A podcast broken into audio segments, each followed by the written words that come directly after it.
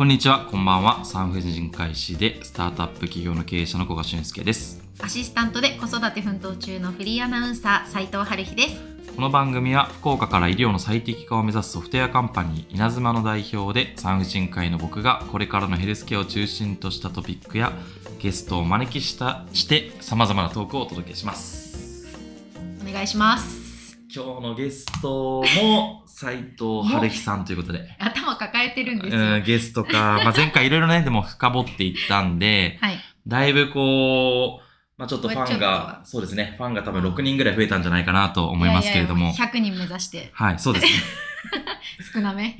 いやいやいや、まあ2年ぐらいかけてね、ねじわじわ増やしていければなと思うんですけど、前回はうんアナウンサーになるというところまでね、うん、なりたっていうくところまでお聞きして、最後ちょっと深い話まで聞けたんですあけれどりがとうございも、ます。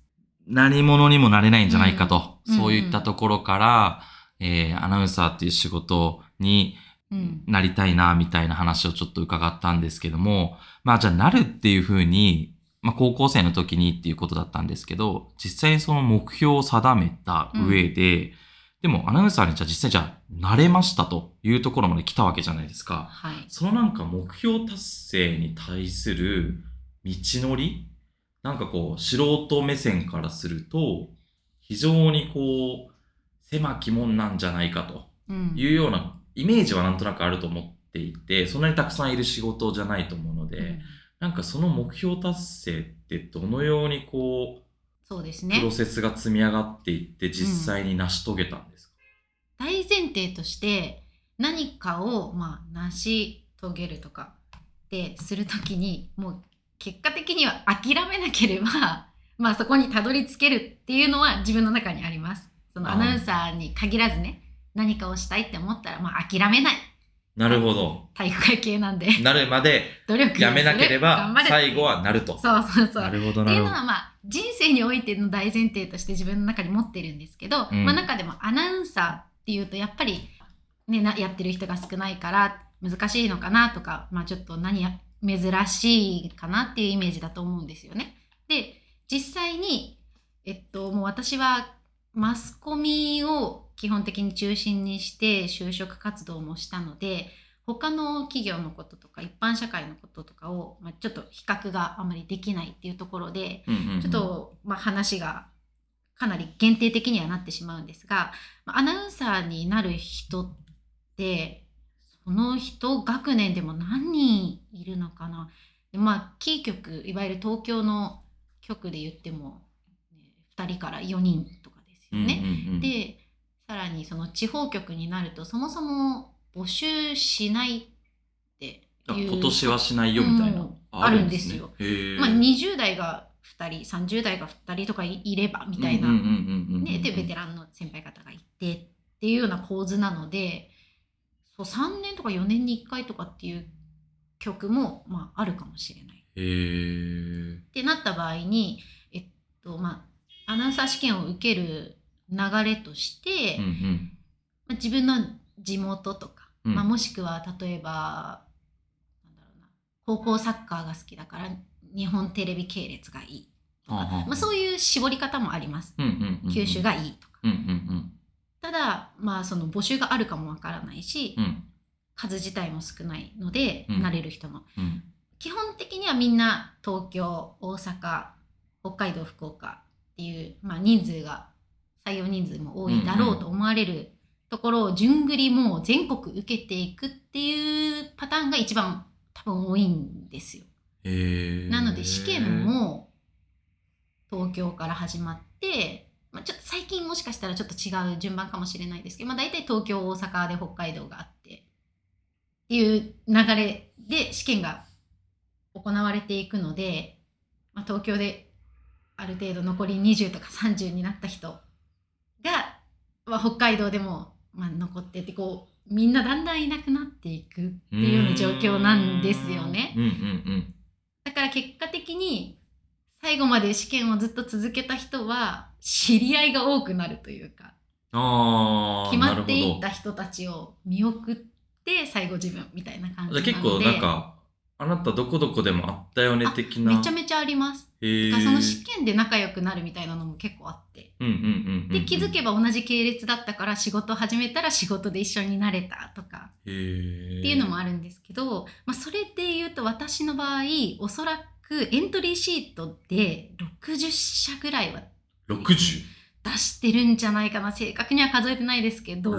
個あるんですか？そもそもでもその放送局というかそういった。あまあそうですね。よ民放4局が各県とかにあるって考えまあない県もありますけど、47都道府県って考えたら、うん少なくともまあ50以上あるよねっていうことにそうはなるのか。ですねそうですね。へでももうもう半分以上は多分エントリーシートで落とされてると思います。あ、そうか、別に60個面接受けるわけじゃない。そうあそうか、そうか。そうなんですよただまあまあ東京に大体し地方局も支社があるので1次2次試験ぐらいまでは東京とか大阪とかで実施してくださる会社もあって、まあ、だから東京で就職活動アナウンサーの就活をすれば、うん。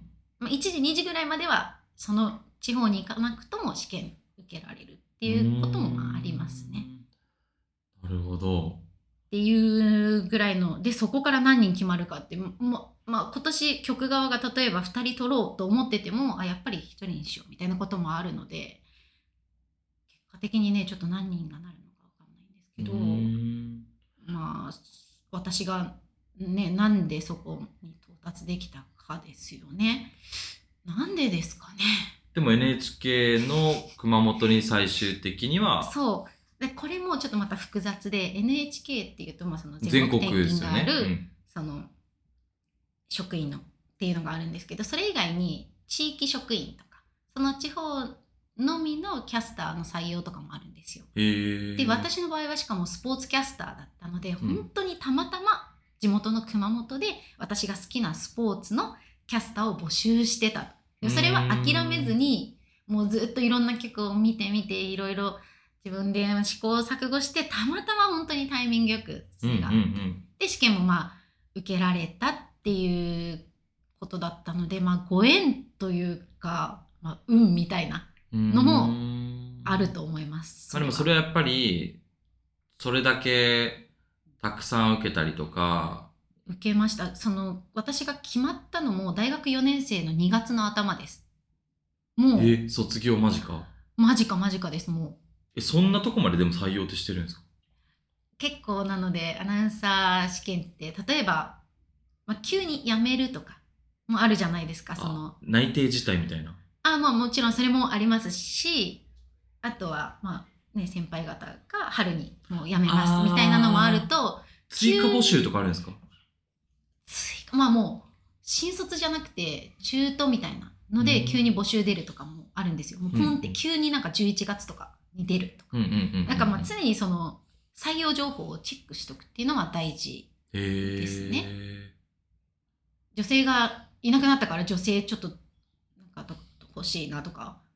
あ情報番組で新しいコーナー作るからこのこのコーナーやってくれる子が欲しいなみたいな、っていう結構もう流動的なので、その募集自分にフィットする募集がまず出るかっていうのは常にチェックしとかないといけない。うんうん。という中ででも私はまあ諦めずにその大学4年生の2月までまあ試験を受け続けてたのでそのご縁にも出会えたのかなっていうのはあります。へー。私アナウンサーになりたい、まあ、マスコミに入りたいっていうのでうん。就職浪人っていう手を取る子もいるんですよ。わざと大学を卒業しないでもう1年あ就あ活をする。そっか。卒業しちゃうと大学生じゃない。新卒じゃないるから。じゃないので。わざと留年するそれはちょっとね裏の手みたいなとこありますけどまあでもそれぐらいまでしてでもなりたいってまあ、ね、思う人もいる職業ではあるのかなっていうところでもちろんまず大前提としてまあその喋りの実力とか、うん。人柄とか、まあ、学力とかうん。全、まあ、いろんなところを見られる試験ではあるのでその全体がより良い人が選ばれていくとは思うんですけど、まあ、それで言うと私の場合その入局した後に、まあ、なんで私だったのかなみたいなのをこっそりちょっと教えてもらった時に、まあ、いろんな要素はあるけど、まあ、なんか素直に喋ってくれてたと思うって言われたんですよ。へえそれで素の自分だっただと思うんですけど、うん。それ言われた時にずっとお利口ちゃんで試験受けてたなって気づきました。ずっと。それまでそれが自分を出せてなかったことに気づいてじゃあなんで熊本の曲素直でいられたかっていうともう本当に最後の一曲だったからなんです。自分で受けようと思ってた、へー。もうここダメだったらちょっと別考えようかなみたいな。だからもうありのままでいこうって結構リラックスしていっててで質問もなんで今までうまくいかなかったと思う？って聞かれてうーんなんか自分をちゃんと出せてなくて本当の自分をちゃんと伝えられてない気がします。っていうのをなんかまあもう本当に思ったまま答えたんですよ、へー多分それなのかな？みたいうなそれかは分かんないけどだから自分がどういう人なのかっていうのを、まあ、掘り下げるのと同時に常に自分らしくいられる日常を過ごすっていうのも大事なんですよ。これちょっと難しいですよねどういうことか。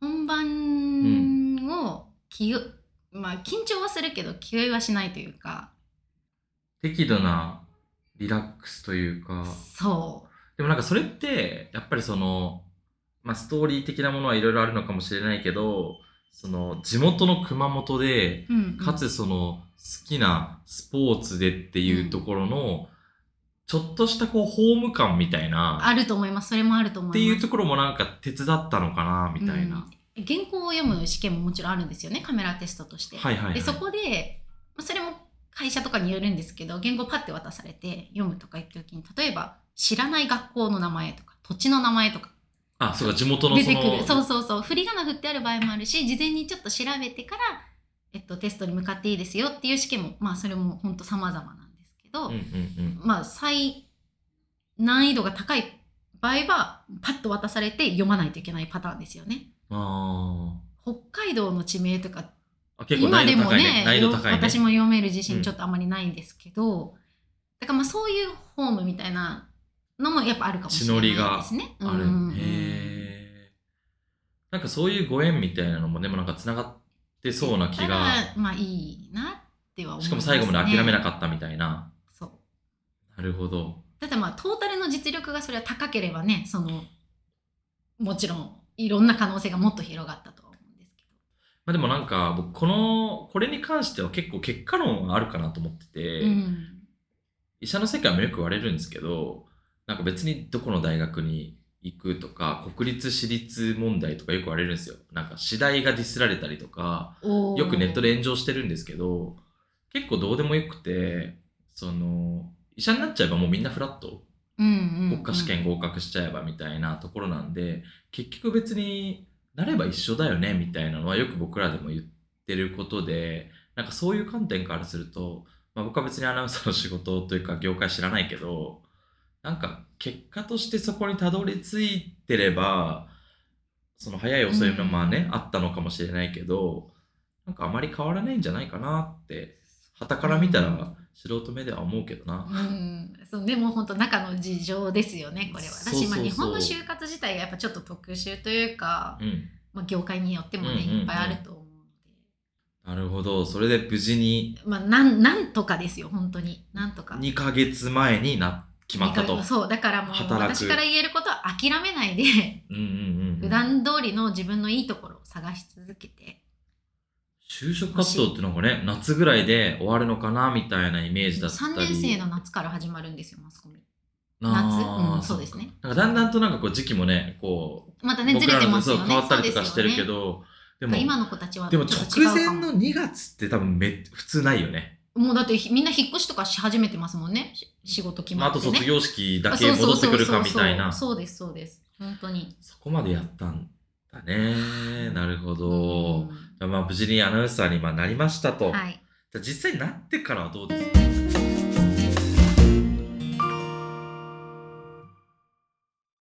実際になってからはどうですか？まあ2ヶ月後になるわけですけど、うんはい。その、そう。でそれもだから新人研修みたいなのとかがまああったりなかったり それも局によって違うんですけど私の場合はもう自分でパッて取材っていきなり3月31かなデビューで。実は4月じゃなく3月にデビューしてて。もうスタジオ入った立ちましょうみたいな感じだったんでそう。だからもう右も左も本当に分かんないまま緊張をする時間もなく本番始まったみたいな感じです。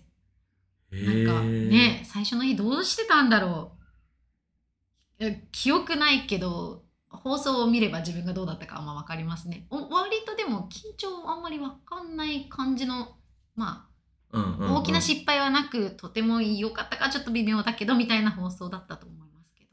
なんか実際にやってみてどうだったんですか？そのね、高校の時からそうやって紆余曲折経て、あの、アナウンサーになろうかなって思って、うん。で、就活ももうギリギリまで頑張って、ようやくなって、そこに立って仕事やってみて、なんかイメージしてたものと、画面の前に立っても、うん、まあ、放送を見てもうん、なんだろう思ったほどそのワクワクとかなんかやりきったみたいなのもなくおついに始まったみたいなここからだっていうなるほどね。なんか浮ついてられないぐらいなんかバタバタしてたようなうん。気はしますね。でうんうんうん、まあアナウンサーっていうとその画面に出て喋ってるのを皆さんはご覧になるのでそれが主な仕事だと思うことが多いと思うんですけど全然そんなことなくてもあれって本当に仕事の多分もう最後の1割みたいうんうんうん。な感じで、その他の業務の方が多いんですよね。うんうんうん。まあ、それもだからまた会社によって何をやるかっていうのは若干違ってきますけど、まあ、大前提として自分で現場に取材に行くこともあるし、まあ、あとまあ滑舌とかその喋りのトレーニングをする時間も必要ですし原稿を読むっていうその技術面を高めることも必要ですしなんか自分でねアポ取って行ったりとか電話してみたいなのももちろんするし、まあ、カメラ回回すこともあるし編集もなんならちょっと一緒にとかで原稿も書いて、うんうんうん。うんトータルなんですよねやることとしては。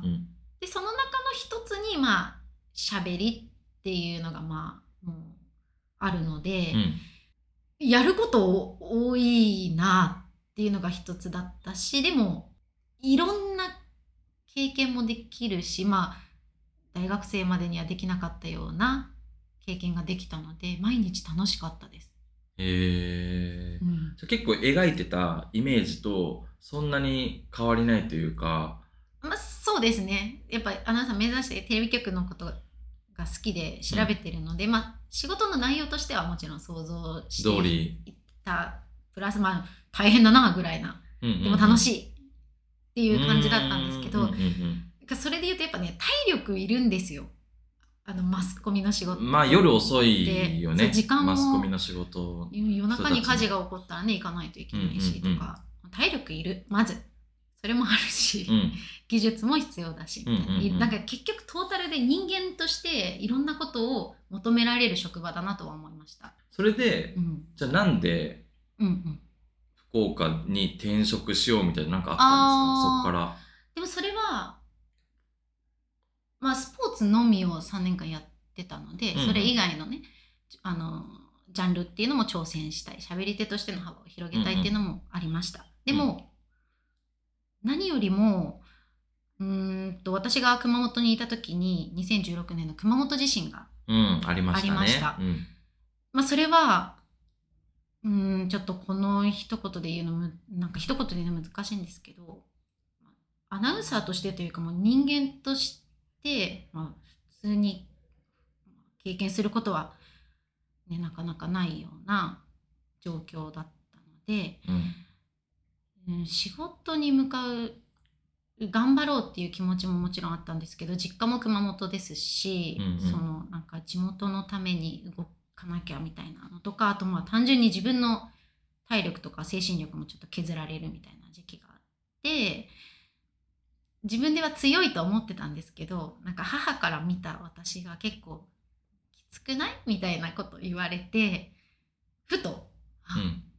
休みもなかったし時間もバラバラで働いててずっともう走り続けてたみたいな状況で、人に言われるまで自分がきついことにも気づかないような状況であちょっと休んだ方がいいのかも私って思ったのも、まあ、同じその、まあ、3年ぐらい働いた時期ででも仕事は大好きだったからその辞めるかとかなんか、まあ、悩みましたけどでもそれもやりたいと思い続けてればまたうんそこには戻る戻れるというかもう一回進めると思ったので、うんうん。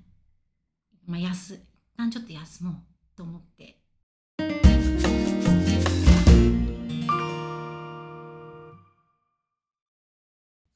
その転職の、まあ、きっかけというかポイントとしては熊本地震によって自分の考え方とか環境とか状況が変わったっていうことと、うん。まあ、それと並行して自分自身もっとできることがあるんじゃないかなっていうのを探す必要があると思った時にスポーツ以外のジャンルにも挑戦したいっていう思いが芽生えたっていうところだったので、うん。本当にまあもうやめますって言ってもその4月でやめますみたいな感じでもなくもう夏ぐらいにやめたのかな。うんでそこから一回、まあ、ちょっと休憩して就活してっていう感じだったので、うんうんうん。9ヶ月ぐらい多分何もしてない時期がありますね。なるほど。何してたんですか？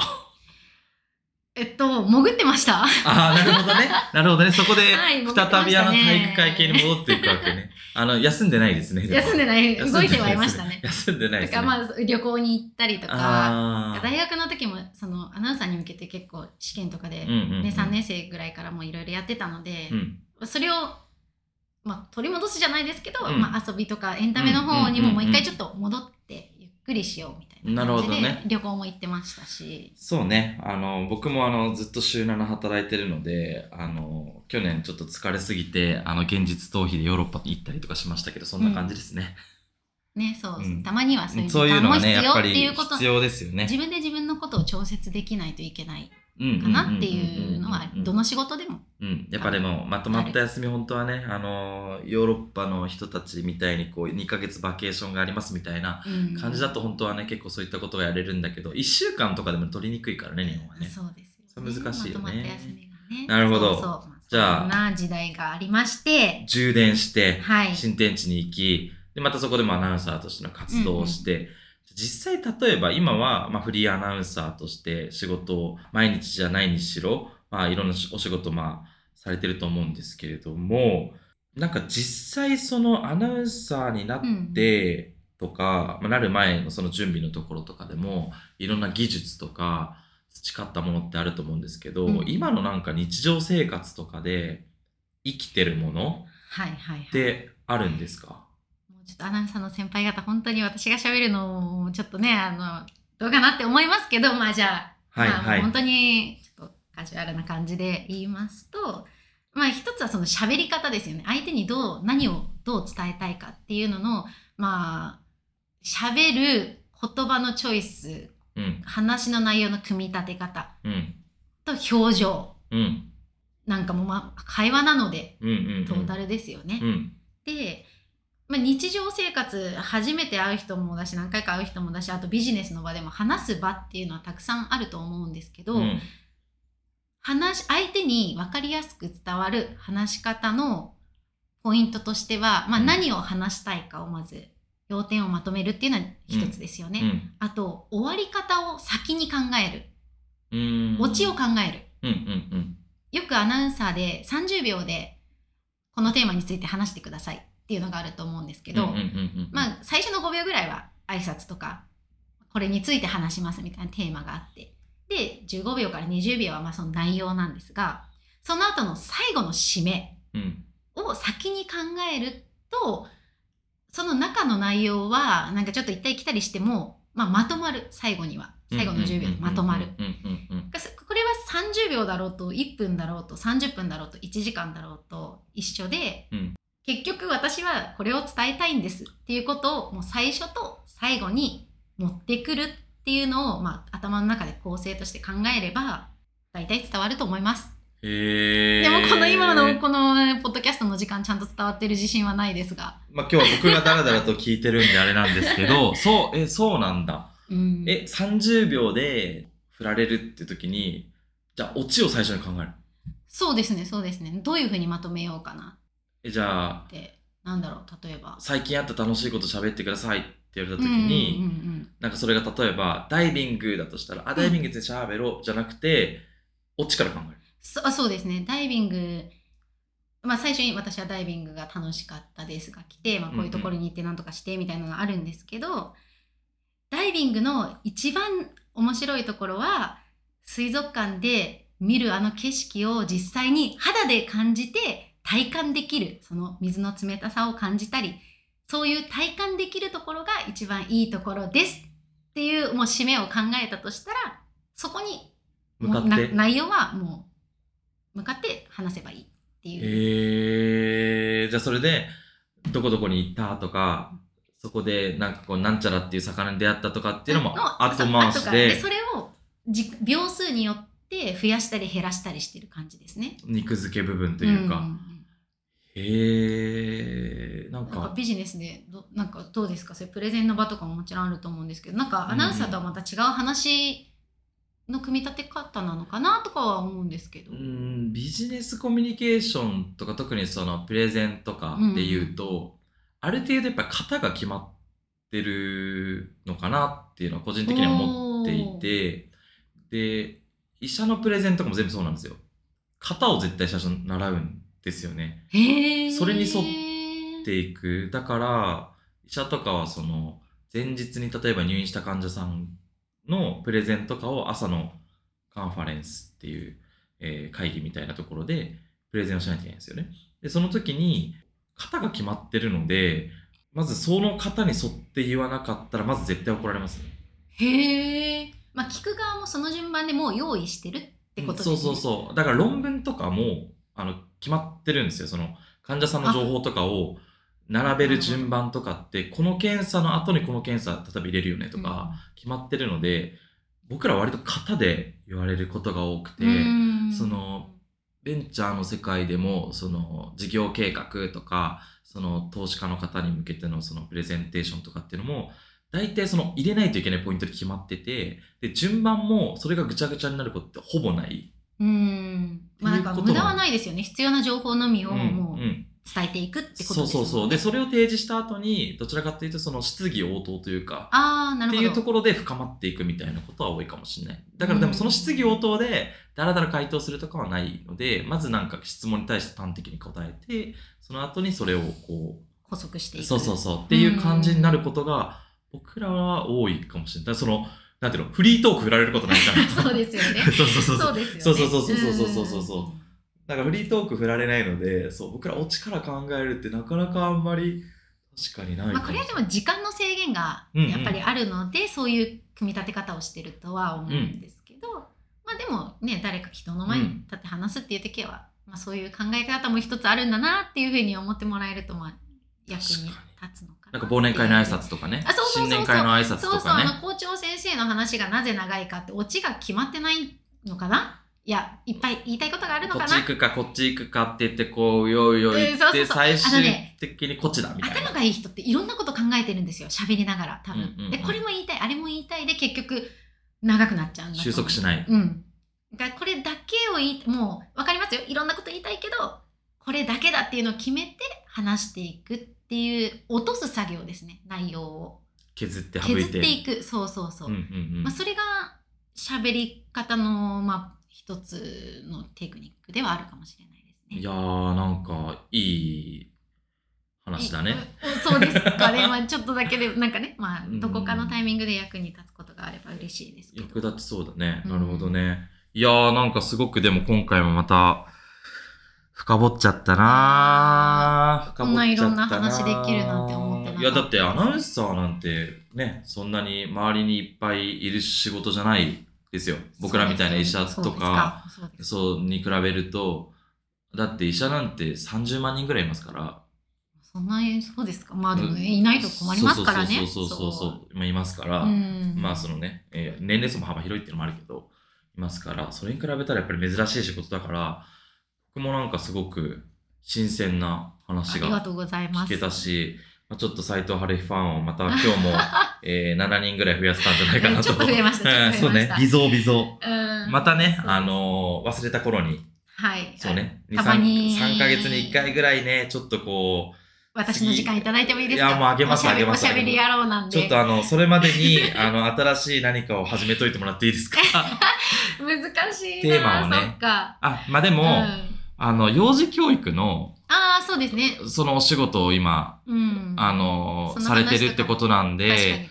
子育てというか、子供をどう育てるのかとか、んそういうそ、の、だってお受験とかもね、まあね、なんでしょ？多少そうってですね。いうところはやっぱりこう、ね。何もわからないですから、それはちょっとやっぱり、どっかでね、うん聞いてみたら面白そうだなと。かもしそうですね。そんな気もしますけど。はい。